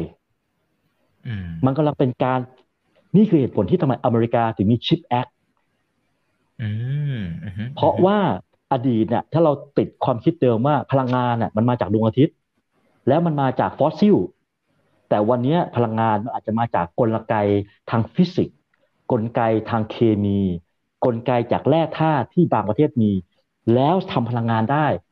ผ่านการควบคุมโดยชิปฉะนั้นเนี่ยวันนี้จับตาดูให้ดีนะโลกจะถูกดีโกลบอลิเซชันด้วยชิปชิปเนี่ยและชิปช็อตเทรดอาจจะเป็นประเด็นระยะยาวไม่ใช่แค่สั้นๆแล้วเพราะว่ามันจะเกิดการชิปฐานการผลิตแล้วไม่มีไลเซนส์ไม่มีลิขสิทธิ์ห้ามใช้ห้ามส่งออกห้ามผลิตจะเป็นประเด็นอีกอันหนึ่งซึ่งผมมองว่าไม่ใช่โดยตรงกับแบงก์แต่ว่าจะโดยตรงในแง่ของการค้าเศรษฐกิจแล้วก็อาจจะเป็นความผันผวนของตลาดหุ้นทั่วโลกก็ได้ดูได้จากอะไร บี โอ อี ไงถ้าใครดู บี โอ อี มันเกิดเหตุการณ์ตลาดใช่ไหมครับซึ่งเดี๋ยวผมจะมีอีกอีกอีก point นึงที่จะพูดให้ฟังว่ามันจะมีอีกสามเรื่องอ่ะที่ผมไปลองหาดูแล้วผมคิดว่าผมมีความหวังเล็กๆกับการลงทุนแล้วก็เศรษฐกิจนะแต่ว่าเดี๋ยวอาจจะรอเผื่อจะมีใครมีคำถามในในส่วนตรงนี้เพิ่มเติมอ่าโอ้เยอะเลยครับเยอะมากเลยครับหลั่งไหลเข้ามานะครับอ่ะสวัสดี หนึ่งพัน ท่านนะยังไงฝากกดไลค์กดแชร์ทุกช่องทางนะครับ Facebook YouTube Twitter Clubhouse นะนะครับแล้วก็ยังไงฝากกดเอ่อ Subscribe ทางฝั่งของ YouTube แล้วก็ TikTok ด้วยนะครับโอเคนะครับอ่านี่โอ้โหวันนี้แต่ละคนบอกว่าเสียวเหลือเกินเห็นห่างเสกนะครับลงมาหนักเลยนะนะดิ่งกว่า หกเปอร์เซ็นต์ นะครับโอเคอันนี้เมื่อกี้เอ่อทางพี่เอก็อธิบายไปแล้วนะครับโอเคเดี๋ยวขอดูหน่อยนะครับอืมนี่ๆๆๆนะครับเอ่อถ้าสมมุติว่าอยากจะเน้นหุ้นปันผลเอาแบบสูงๆเลยนะฮะ พี อี ไม่มากนะฮะควรจะเก็บหุ้นตัวไหนดีเอาสัปดาห์นี้เอาแบบได้กำไรทันที โอ้ขนาดนี้เลยเหรอฮะ แหมพูดจะคือโดยโดยโดยคาแรคเตอร์ของคนซื้อหุ้นปันผลเนี่ยจะเป็นคาแรคเตอร์ของ passive investment ถูกไหมฮะคือคือคือเรียกว่าหางทองคำอ่ะฉะนั้นเนี่ยหุ้นประเภทนี้ไม่ใช่คาแรคเตอร์ของหุ้นที่จะหวือหวาเท่าไหร่แต่ถ้าเกิดว่าจะเน้นตรงนี้ตัวแรกเลย Tisco เพราะว่า Tisco ยังไม่ไปปันผลระหว่างการแล้วก็น่าจะได้ยิวประมาณสัก แปดเปอร์เซ็นต์ ฉะนั้นเนี่ยถ้าเป็นเงินเย็นๆนะย้ำนะเงินเย็นๆแล้วซื้อปันผลซื้อหุ้นปันผลเนี่ยผมเน้นเลยคือ Tisco นะครับอีกสองทางเลือกก็จะเป็น เค เค พี กับ ที แคป แต่ว่าผมเน้น ที แคป เพราะว่า ที แคป จะให้ปันผลนะรองมาจาก Tisco แต่เขาจ่ายปันผลระหว่างการไปละบาท บาทยี่สิบตังค์นะถ้าผมแล้วก็ เค เค พี นะครับอันนี้คือสามหุ้นแบงค์ที่เน้นปันผลแต่ว่าเด่นที่สุดณตอนนี้คือ Tisco ครับอ่าครับเดี๋ยวขออีกสักหนึ่งคำถามขั้นนิดนึงแล้วเดี๋ยวไปที่ที่พี่เอ๋เตรียมข้อมูลมานะครับคุณปีเตอร์แพนนะเขาบอกว่าพี่เอ๋มีข้อมูลผลประกอบการของ Permata ไตรมาสนี้ไหมนะครับดีหรือเปล่านะฮะผลประกอบการเนี่ยมันเป็นสัดส่วนสักเท่าไหร่พอชั่นสักเท่าไหร่ถ้าเทียบกับแบงก์กรุงเทพทั้งหมดและหนี้เสียของเขาเป็นอย่างไรนะครับตัวเลข Permata ผมเข้าใจว่าอาจจะยังไม่ไม่เห็นนะฮะที่เกิดขึ้นแต่ว่าเดี๋ยวถ้าเกิดมีข้อมูลอะไรเดี๋ยวผมส่งผ่านไปทางอีกก็ได้แต่ว่าก่อนช่วงแรกๆของการเข้ามา Permata เนี่ยสัดส่วนสินเชื่อประมาณสัก แปดถึงสิบเปอร์เซ็นต์ กำไรไม่ถึงกำไรไม่ถึง แปดถึงสิบเปอร์เซ็นต์ เพราะว่าตัว cost to income ratio ของ Permata สูงสูงเพราะว่าการ leveraging ฐานลูกค้าเพื่อไปสร้างรายได้ Permata ที่เป็น character ของอินโดนีเซียเนี่ยจะอาจจะยังไม่เก่งซึ่งเป็นปกติของอินโดนีเซียนะอินโดนีเซียเนี่ย cost to ratio จะสู้แบงก์ไทยไม่ได้เพราะว่าการ leveraging ตัว customer base เนี่ยแล้วไปสร้างรายได้ค่าธรรมเนียมอาจจะยังไม่ดีเท่ากับแบงค์แบงค์ของไทยฉะนั้นเนี่ยฝั่งสินสินเชื่อหรือ asset เนี่ยอาจจะประมาณสัก แปดถึงสิบเปอร์เซ็นต์ แต่ว่ากำไรยังไม่ถึงแต่ถามว่าถ้าดูจากงบคร่าวๆเนี่ยไม่ได้เห็นอะไรที่แปลกประหลาดละในกลุ่มในในงบของ บี บี แอล ก่อนหน้านี้มันจะมีเรียกว่าค่าใช้จ่ายจากการไป acquisition ค่าใช้จ่ายจากการ merger เนี่ยก็จะมีเป็นล่ำซ้ำเป็นเป็นเป็น one timeแต่ตอนนี้ไม่เห็นละแสดงว่าการเข้าไปรวม Permata ตอนนี้น่าจะอยู่ในกระบวนการที่ดีขึ้นเรื่อยๆนะครับแล้วก็ถ้าดูจาก yield เนี่ยผมเดาเป็นงานส่วนตัวก่อนที่จะมีการประชุมนักวิเคราะห์กับ บี บี แอล น่าจะมาจากการที่พี่ทางอินโดนีเซียเนี่ยการปรับขึ้นดอกเบี้ยซึ่งก็ปรับขึ้นดอกเบี้ยในอัตราที่เร่งตัวมากกว่าไทยแล้วก็ทิศทางในแง่ของการขึ้นดอกเบี้ยโดยธรรมชาติคือถ้าดอกเบี้ยนโยบายขึ้นดอกเบี้ยของแบงก์ก็ขึ้นตรงนี้เองน่าจะเป็นส่วนช่วยที่ทำให้ตัวยิวของ บี บี แอล ไตรมาสเนี้ยดูเด่นกว่าชาวบ้านเป็นพิเศษนะครับอืมครับอ่าขอบคุณครับคุณพรเทพสวัสดีครับนะฮะคุณเดชนะฮะเซไฮนะครับโอเคขอบคุณครับอ่างั้นเดี๋ยวไปที่พี่เอ๋ไปดูข้อมูลมาเชิงลึกนะครับของทางฝั่งของอเมริกานะซึ่งตรงนี้อาจจะกลายเป็นจุดเปลี่ยนก็เป็นไปได้เหมือนกันนะครับครับก็จากห้าเรื่องที่ได้คุยให้ฟังว่าจะเป็นประเด็นต่อเนื่องในไตรมาสสี่หรือปีหน้าคือเศรษฐกิจการแข่งขันกฎระเบียบเงินเฟ้อแล้วก็ความขัดแย้งทางการเมืองเนี่ยผมลองมาดูว่าเอ๊ะอะไรที่เราจะมาแชร์แล้วมันทำให้นักลงทุนบ้านเราเนี่ยเรียกว่ามีความรู้สึกว่าผ่อนคลายได้บ้างหนึ่งก็คือ Fed Private ก็คือตัวนโยบายของ Fed ที่เรารู้ว่าเขาเร่งขึ้นดอกเบี้ยต่อเนื่องมาตั้งแต่ไตรมาสหนึ่งแล้วก็เร่งแบบเจ็ดสิบห้าบิปเจ็ดสิบห้าบิปมาแล้วก็ November เนี่ยก็คงจะไม่พ้นเจ็ดสิบห้าบิปแน่นอน หนึ่งร้อยเปอร์เซ็นต์ คงไม่ต่ำกว่านี้และคงไม่มากกว่านี้นะครับแต่ว่าสังเกตดูไหมฮะว่าหลังๆจากที่ท่านประธานเฟดออกมาพูดแล้วมันเกิดความปั่นป่วนไปทั่วโลกเนี่ยเฟดที่เป็นเสียงข้างน้อยเลิกออกมาพูดแล้วเฮ้ยเราเราต้องคิดกันใหม่ไหมว่าการเร่งขึ้นดอกเบี้ยเนี่ยมันจะมีผลและมันมีวลีบางคำที่เขียนใน Minutes Report ว่าถ้าการปรับขึ้นดอกเบี้ยในการเร่งตัวมากขึ้นแล้วมันมีผลต่อตลาดความผันผวนเนี่ยก็อาจจะพิจารณาผมว่าวลีนี้ที่ทำให้เวลาตอนนั้นออกมาเนี่ยดูตลาดจะดูเรียกว่าอะไรสงบมากขึ้นฉะนั้นเนี่ย Fed Pivot ในมุมมองของผมเนี่ยคงไม่ไปถึงขั้นที่จะปรับดอกเบี้ยลงแต่ว่าการขึ้นดอกเบี้ยในเดือนธันวาคมอาจจะไม่ถึงเจ็ดสิบห้าบิปก็ได้นะครับนั่นหมายว่ามันเริ่มเห็นการเพิ่มขึ้นในตาที่ช้าลงซึ่งนักกลยุทธ์ของต่างประเทศนะอเมริกามองว่า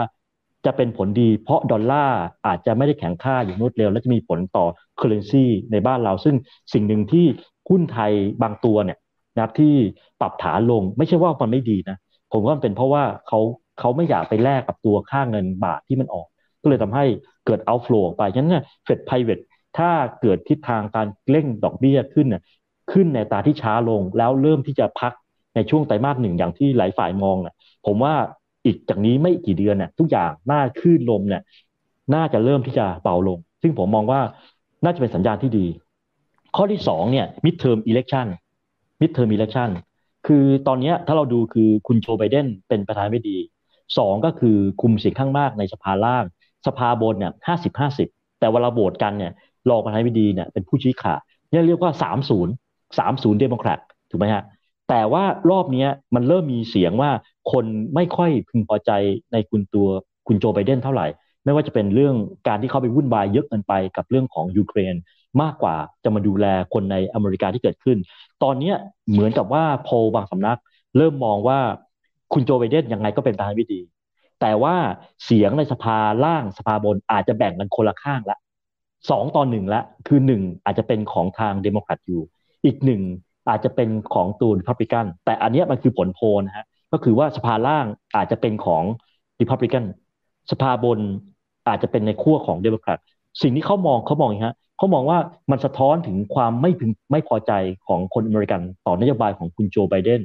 อาจจะทำให้คุณต้องเข้ามาแก้ปัญหา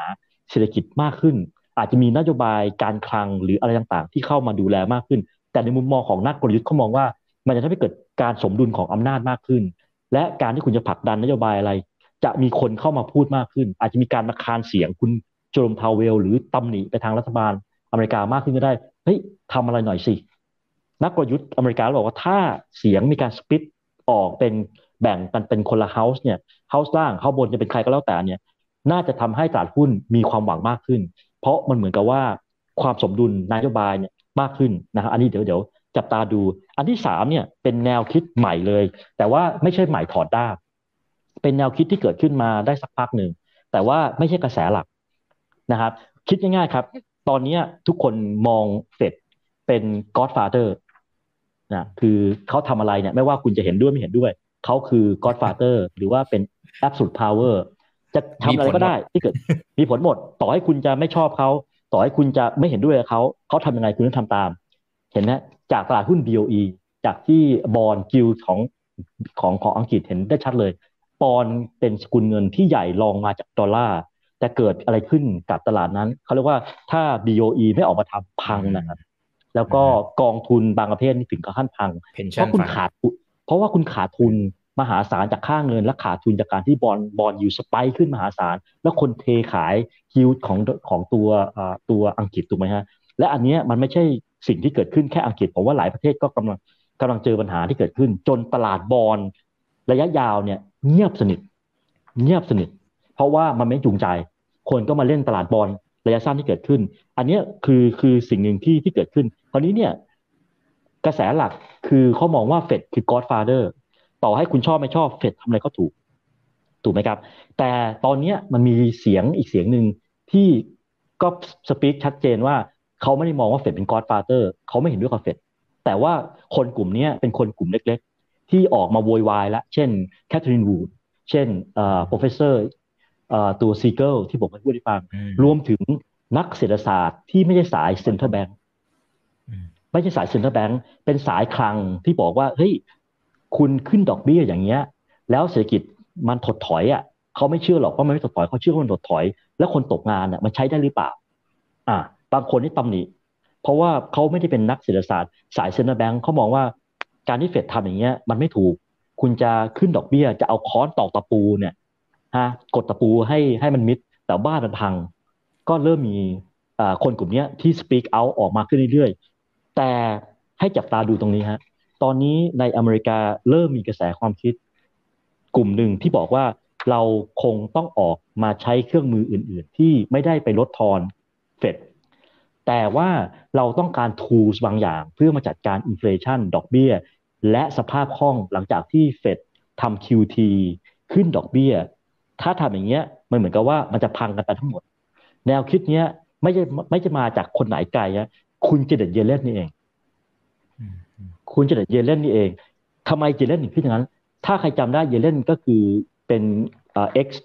chairwoman ของเฟดในสมัยที่แต่งตั้งโดยคุณบารักโอบามาแต่ว่าทางประธานเฟดปัจจุบันเนี่ยนะคุณจอห์นพาเวลเนี่ยแต่งตั้งมาโดยคุณทรัมป์ซึ่งคุณทรัมป์ไม่ชอบคุณเยเลนถึงไม่ต่อให้คุณเยเลนทั้งที่คุณเยเลนเก่งกว่าคุณคุณพาเวลในความเห็นผมนะเพราะแกเป็นนักเศรษฐศาสตร์แต่ถ้าใครตามดูคุณเยเลนเป็นนักเศรษฐศาสตร์สายเลเบอร์สายแรงงานแกจะโฟกัสทุกครั้งถ้าเกิดฟังคุณเยเลนพูดท่านจะพูดถึงสายแรงงานคราวนี้เนี่ยผมเข้าใจว่าพอเขาเริ่มมองว่าเอฟเฟดบอกว่าต้องทำให้เศรษฐกิจมันชะลอลงแล้วอัตราการว่างงานเพิ่มขึ้นมันเดือดร้อนใครฮะมันเดือดร้อนประชาชนอเมริกาที่เขาเลือกตั้งคุณไบเดนขึ้นมาและเป็นหายไม่ดีคุณเยเลนเองก็มีกระแสข่าวว่าจะออกหรือไม่ออกด้วยซ้ำนะก่อนหน้านี้แต่ว่าก็ไม่มีกระแสนี่คุณเยเลนเองเริ่มมีแนวคิดว่าเราควรจะต้องมี tools บางอย่างที่เข้ามาบริหารจัดการสภาพคล่องด้วยการจัดการเรื่องของ treasury treasury ที่เกิดขึ้นไม่ได้บอกว่าเฟดจะทำอะไรแต่ว่าจะมี tools บางอย่างเพื่อจัดการเงินเข้าเงินออกในแบบ treasury และ ดอกเบี้ยที่อาจจะต้องขอเข้ามาดูว่าดอกเบี้ยประเภทไหนควรสูงหรือควรต่ำนึกออกไหมฮะแต่ tools อันเนี้ยยังไม่ยังไม่เปิดเผยนั่นหมายความว่าตอนนี้เองเนี่ยมีคนพูดถึงขั้นว่าเฮ้ยมันจะมีสองเฟดแล้วเฟดนึงก็คือเฟดที่เกิดขึ้นกับอีกอันนึงเนี่ยที่ไม่ใช่เฟดแต่ว่าเป็นรัฐบาลกลางที่เข้ามา involve มากขึ้นเกี่ยวกับการบริหารจัดการดอกเบี้ยในตลาดผ่านนโยบายทางการคลังแล้วก็ปริมาณเงินเพราะว่าเขาบอกว่าถ้าไม่ทำอย่างเงี้ยคุณจะเอาเงินจากไหนมาใช้จ่ายและเอามาทำ in climate change คุณก็ต้องทำด้วย fiscal policy แต่จะทำ fiscal policy ยังไงให้มันเกิดตรงนี้แนวคิดเนี้ยเลยเกิดขึ้นมาในช่วงที่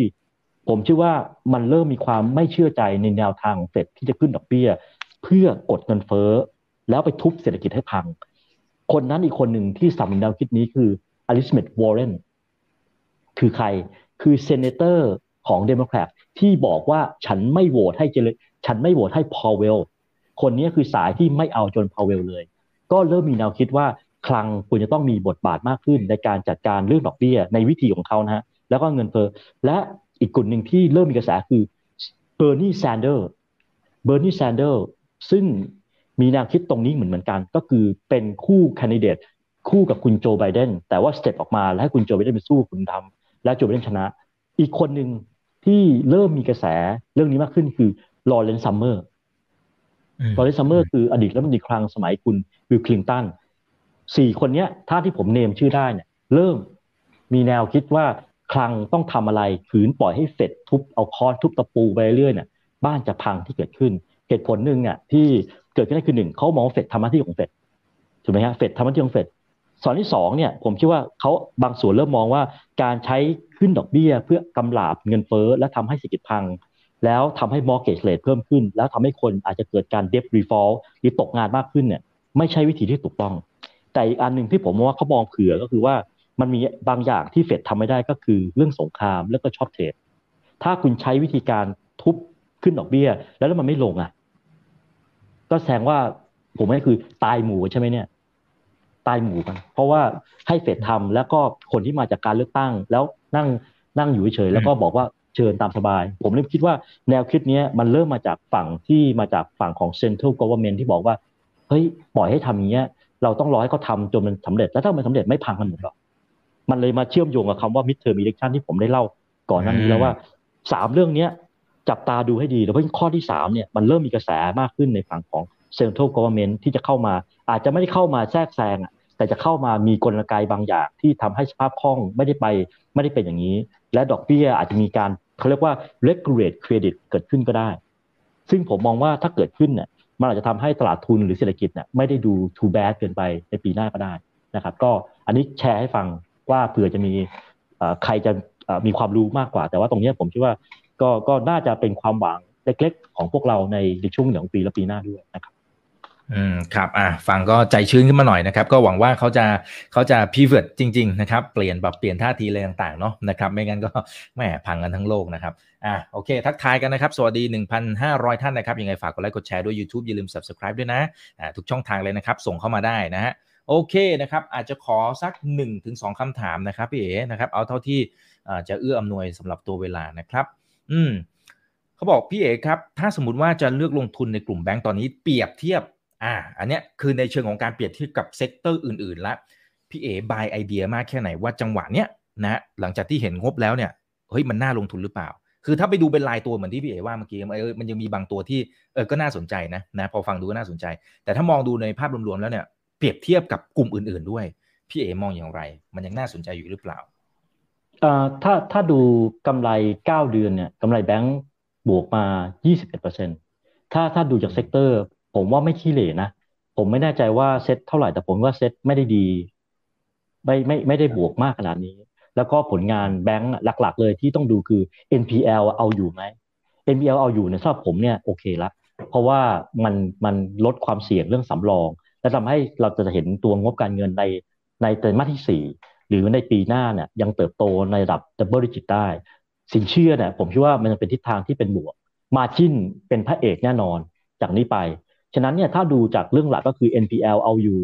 margin ดีขึ้นสินเชื่อยังโตกลางๆได้ราคาหุ้นก็ไม่ได้แพงนะยังเฉลี่ยที่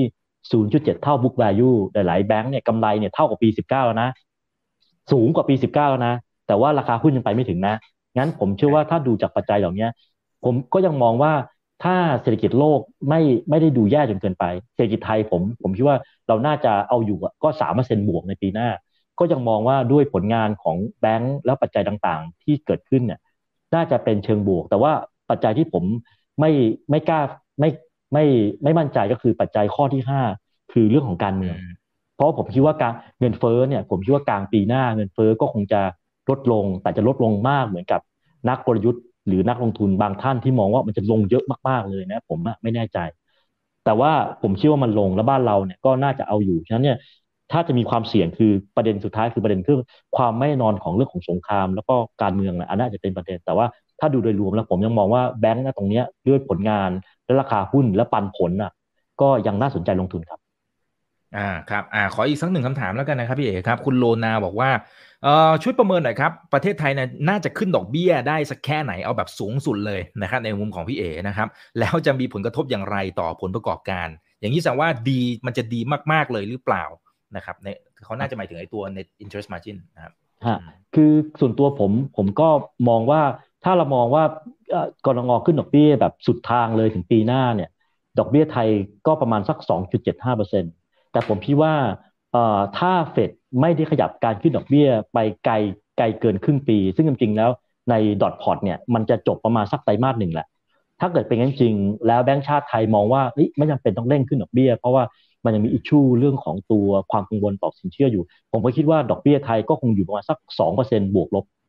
บวกลบที่เกิดขึ้นคำถามคือถ้าขึ้นดอกเบี้ยไปอย่างเงี้ยเป็นผลบวกไหมผมคิดว่าน่าจะเป็นผลบวกที่เกิดขึ้นกับกลุ่มธนาคารพาณิชย์ที่เกิดขึ้นฉะนั้นเนี่ยประเด็นในปีหน้าที่เรามองว่ากำไรจะเติบโตสัก สิบสองเปอร์เซ็นต์ อาจจะมี สิบสอง บวกจากเรื่องของ เอ็น ไอ เอ็ม expansion ที่เกิดขึ้นฉะนั้นถ้าสถานการณ์เป็นในรูปแบบนี้นะ เอ็น พี แอล ไม่ได้ปรับเพิ่มขึ้นเยอะแล้วดอกเบี้ยยังเป็นเทรนขาขึ้นแต่ว่าไม่ได้กระชากขึ้นจนทำให้เกิดปัญหาความกังวลเรื่องพวกนี้แล้วเนี่ยผมคิดว่าแบงก์เองจะได้รับผลประโยชน์แล้วถ้าเกิดเรามองข้ามช็อตไปว่าถ้าแบงก์ขึ้นดอกเบี้ยไปอย่างน้อยสมมติว่าครึ่งปีเนี่ยการจะได้ผลเต็มปีก็คือปีสองพันยี่สิบสี่ถูกไหมฮะสองพันยี่สิบสี่นะเพราะว่ามันจะขึ้นเรื่อยๆนั่นหมายความว่าผลตรงนี้จะทำให้ตัวผลกำงานกลุ่มธนาคารพาณิชย์เนี่ยจะเติบโตปีนี้เราคิดว่าประมาณสักสิบเก้าปีหน้าสิบสองบวกแล้วปีถัดไปก็มาสัก สิบสองถึงสิบสาม บวกก็จะเห็นว่ายังเติบโตในทิศทางที่ที่ดีแม้ว่าจะโตในอัตราที่ที่ช้าลงคำตอบก็คือยังมองบวกแล้วก็การขึ้นดอกเบี้ยน่ะผมคิดว่าก็ สองเปอร์เซ็นต์ บวกลบและน่าจะทำให้ margin ของแบงก์น่ะเป็นเป็นตัวบวกก็ทำให้งบการเงินของแบงก์น่าจะดีขึ้นต่อเนื่องด้วยครับอืมครับอ่าโอเคนะครับวันนี้ก็เห็นนะครับในมุมของทั้ง Outlook นะครับแล้วก็ผลประกอบการนะครับในช่วงของไตรมาสที่สามที่ผ่านมานะครับแล้วก็ในมุมของแนวโน้มนะครับไตรมาสที่สี่นี่จะเป็นอย่างไรแล้วก็อย่างที่พี่เอบอกไปนะครับหลายประเด็นทางฝั่งของต่างประเทศเนี่ยพอฟังดูแล้วก็อืมได้รับได้ลุ้นเหมือนกันนะครับเดี๋ยวรอลุ้นกันว่าจะเป็นอย่างไรอ๋อขอบคุณคุณชาญชัยด้วยนะครับสมัครเข้ามาเป็น New Member นะเป็นสมาชิกท่านล่าสุดเลยนะครับขอขอบคุณมากๆเลยนะครับก็สามารถพิมพ์เข้ามาได้เนาะนะครับอยู่กันยาวๆเนี่ยนะครับเดี๋ยวจะได้อีโมติคอนนะครับที่ทีมงานเขาจัดทำให้เป็นพิเศษเลยนะครับพี่เอฝากทิ้งท้ายถึงเพื่อนนักทุนกันหน่อยครับตอนนี้ยังล้นหลามกันอยู่ครับเชิญเลยครับครับก็จริงๆถ้าถ้าดูเฉพาะกลุ่มแบงค์เนี่ยก็ไม่ไม่พยายามที่จะ buy as เพราะว่าเราเป็นนักวิเคราะห์กลุ่มแบงค์แต่ว่าถ้าฟังดูจากตัวงบการเงินที่เป็นของจริงนะไม่ใช่มาจากที่ผมคาดการณ์เนี่ยผมเชื่อว่าออกมาในโทนที่บวกนะและบวกขึ้นเรื่อยๆเพราะว่าการบวกรอบนี้เป็นการบวกขึ้นมาจากตัวดอกเบี้ยสุทธิและค่าธรรมเนียมและสำรองหนี้เป็นของจริงที่เข้ามาในส่วนของรายได้และกระแสเงินสดที่เกิดขึ้นแล้วก็ถ้าดูเอาลุกต่อๆไปผมคิดว่าถ้ามองแบบไม่ได้ bias มากผมก็ให้ neutral บวกๆสำหรับตัวเศรษฐกิจที่เกิดขึ้นแล้วถ้าเกิดสามข้อที่ผมได้เอ่ยไปเนี่ยมันมันมีผลบ้างในเชิงที่เฟดน่าจะเริ่มคิดด้วยว่าเอ๊ะตัวเองอาจจะทำอะไรรุนแรงไปหรือเปล่าหรือว่าตอกตะปูและบ้านพังก็คิดนิดนึงเนี่ยผมคิดว่าจะทำให้ความผันผวนตลาดทุนน่าจะน้อยลงไม่ใช่ไม่ผันผวนน้อยลงแล้วนั่นเองจะทำให้ผมว่าหุ้นแบงค์น่าจะเพอร์ฟอร์มได้ดีรวมถึง risky asset นะที่ผมก็คิดว่าถ้ามันเป็นไปอย่างที่คาดการณ์ Fed Private อาจจะไม่ถึงขั้นต้อง reverse เป็นขาลงอ่ะแต่ว่าเริ่มเริ่มนิ่งแล้ว midterm election ที่ออกมาแบบ split เนี่ยแล้วก็เรื่องของการที่มีคนเข้ามาหาวิธีใหม่ในการแก้ปัญหาที่เกิดขึ้นนอกเหนือจากการให้ Fed แก้ปัญหาอยู่คนเดียว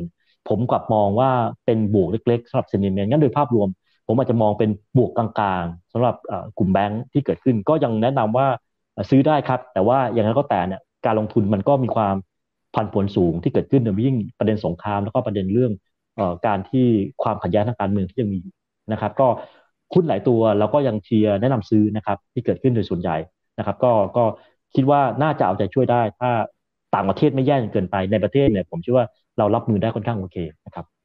อืมครับอ่าโอเคครับขอบพระคุณมากๆนะครับแล้วเดี๋ยวไตรมาสหน้าหรือถ้ามีประเด็นอะไรที่ระหว่างทางนะครับก็จะเรียนเชิญพี่เอ๋มาให้ความรู้ดีๆกับพวกเราเช่นเคยนะครับแล้วก็ติดตามพี่เอ๋ได้ที่ Pi Security ด้วยนะครับทุกๆเช้านะนะครับก็จะมีรายการนะครับที่ทางทีมของพี่เอ๋แล้วก็เอ่อพี่กวีนะครับก็จัดให้แบบจัดเต็มจริงๆนะครับหลากหลายรายการด้วยนะครับวันนี้ขอบพระคุณมากครับพี่เอ๋ครับยินดีครับอีกยินดีครับสวัสดีทุกท่านนะครับขอบคุณครับครับไว้เดี๋ยวคุยกันใหม่นะครับนี่คือ Right Now บายอิบอนพดทุกเรื่องที่นักทุนต้องรู้ครับวันนี้สวัสดีครับ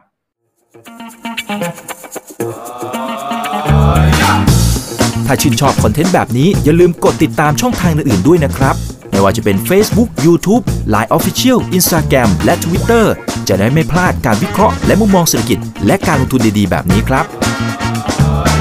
อย่าลืมนะครับว่าเริ่มต้นวันนี้ดีที่สุดขอให้ทุกท่านโชคดีและมีอิสรภาพในการใช้ชีวิตผมอิกบรรพต ธนาเพิ่มสุขครับ